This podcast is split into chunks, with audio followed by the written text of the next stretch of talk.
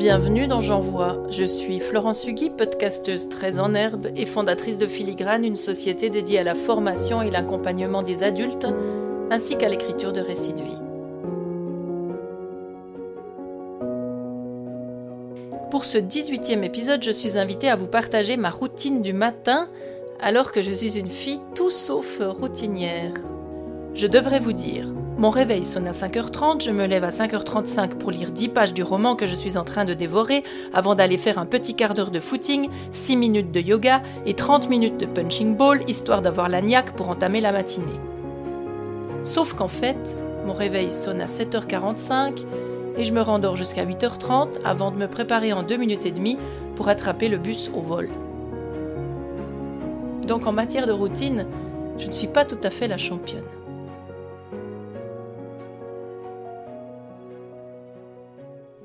Mais quand même, depuis quelques années, je suis un fil que j'aime bien. Pas toute l'année, pas de manière constante, mais quand ça m'appelle. Je pratique en termes de routine du matin les fameuses pages du matin de Julia Cameron. Le principe est très simple. Installer un cahier format A5 et un crayon de papier à portée de main depuis mon lit pour m'en saisir alors que je suis encore dans un demi-sommeil et de là écrire trois pages en écriture automatique, ce qui vient, sans réfléchir.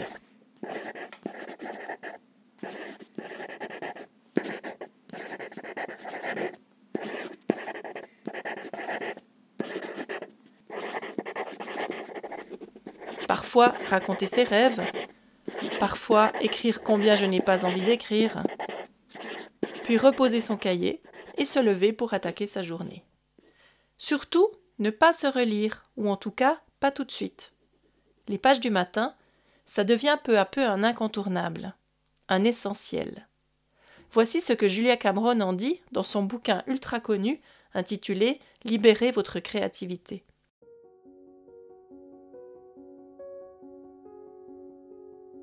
Les pages du matin n'ont pas à paraître intelligentes, bien que parfois ce puisse être le cas.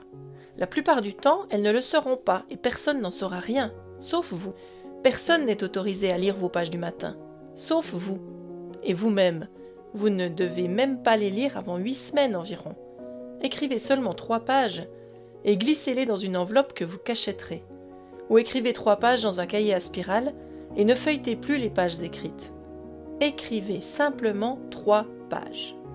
Et trois pages de plus le jour suivant.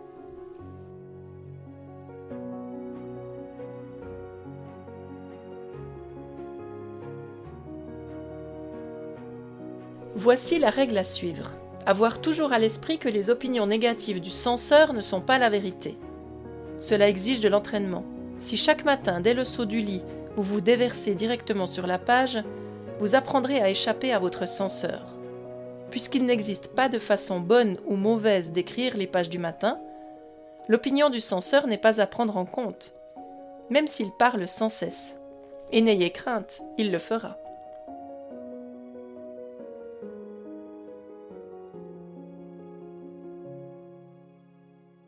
Laissez seulement glisser votre main le long de la page, notez les pensées du censeur si vous le désirez, remarquez comme il aime porter des coups fatals à votre créativité. Et ne faites pas d'erreur. Le censeur est en marche pour vous rattraper. C'est un ennemi rusé. Chaque fois que vous devenez plus brillante, lui aussi. Vous avez écrit une bonne pièce? Le censeur vous dira péjorativement Ce n'est que ça Vous avez dessiné votre premier croquis Il vous dira Ah, c'est pas Picasso. Quand on me demande pourquoi écrivez-vous les pages du matin, je plaisante en répondant que c'est pour aller de l'autre côté. Les gens pensent que je les fais marcher, mais en fait non. Il est vrai que les pages du matin nous emmènent de l'autre côté. De l'autre côté de notre peur, de notre négativisme, de nos humeurs. Surtout, elles nous emmènent au-delà de notre censeur. Hors d'atteinte de son babillage, nous trouvons notre propre centre serein, un lieu où nous entendons la petite voix calme, qui est à la fois celle de notre Créateur et la nôtre.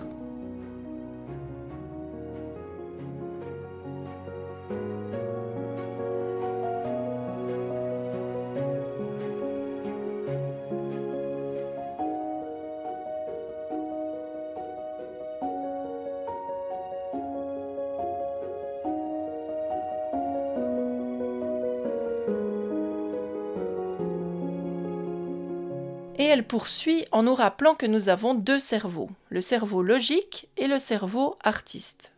Le premier, le cerveau logique, c'est celui qu'on appelle aussi le cerveau gauche, mais c'est aussi celui qu'elle appelle ce fameux censeur, le cerveau de survie, qui fonctionne selon des principes connus et rationnels. C'est un peu notre bon petit soldat qui file droit. Le second, le cerveau artiste, c'est notre cerveau droit, notre inventeur, notre enfant intérieur un peu poète, notre créativité folle, celle qui aime les nouvelles idées, les chemins de traverse. Et les pages du matin, elles, tiennent à l'écart le cerveau logique pour donner toute la lumière au cerveau artiste. En nous proposant ce qui est bel et bien un exercice de méditation, elles nous offrent la possibilité de renouer avec notre inventivité, de diminuer notre stress, de retrouver notre veine d'or, cette piste qui nous mène à l'intérieur de nous-mêmes. Vous n'y croyez pas? Écoutez plutôt ce que raconte Julia Cameron. La première fois que j'ai fait les pages du matin, je vivais à Taos, au Nouveau-Mexique. J'étais allé là-bas pour essayer d'y voir clair. Dans quoi? Je ne sais pas. Pour la troisième fois d'affilée, un de mes films avait été refusé à cause de la politique du studio. Ce genre de désastre n'est que routine pour un scénariste, mais pour moi, ce furent comme des fausses couches. Accumulées, elles ont eu un effet désastreux. Je voulais abandonner le cinéma. Ces films m'avaient brisé le cœur. Je ne voulais plus que les enfants issus de mon cerveau connaissent des morts prématurées. Je m'étais rendu au Nouveau-Mexique pour raccommoder mon cœur et voir ce que je pourrais faire d'autre, si c'était possible. Je vivais dans une petite maison en pisé, située au nord du mont Taos, et c'est là que je me suis mise à écrire les pages du matin. Personne ne m'avait dit de le faire. Je n'avais jamais entendu dire que quelqu'un le faisait. J'ai eu juste le sentiment intérieur et pressant que je devais le faire, et donc je l'ai fait. Je m'asseyais à une table en bois face au mont Taos et j'écrivais.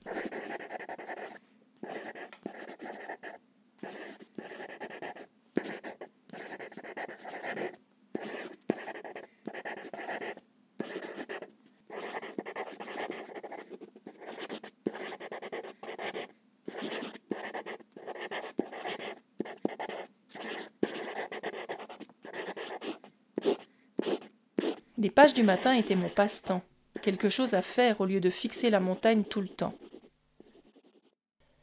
La montagne, une merveille bossue différente selon le temps, soulevait plus de questions que je ne le faisais. Enveloppée de nuages un jour, sombre et mouillée le lendemain, cette montagne dominait ma vue et aussi mes pages du matin. Que cela signifiait-il, si cela devait signifier quelque chose? J'ai questionné la page, page après page, matin après matin. Aucune réponse.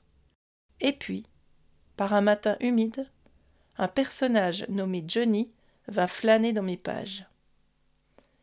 Sans avoir eu l'intention de le faire, j'étais en train d'écrire un roman. Les pages du matin m'avaient indiqué le chemin.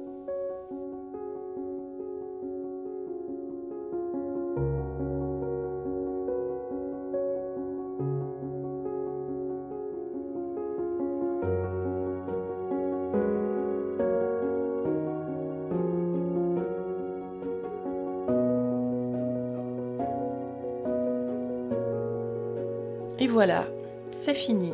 Merci de m'avoir écouté jusqu'au bout.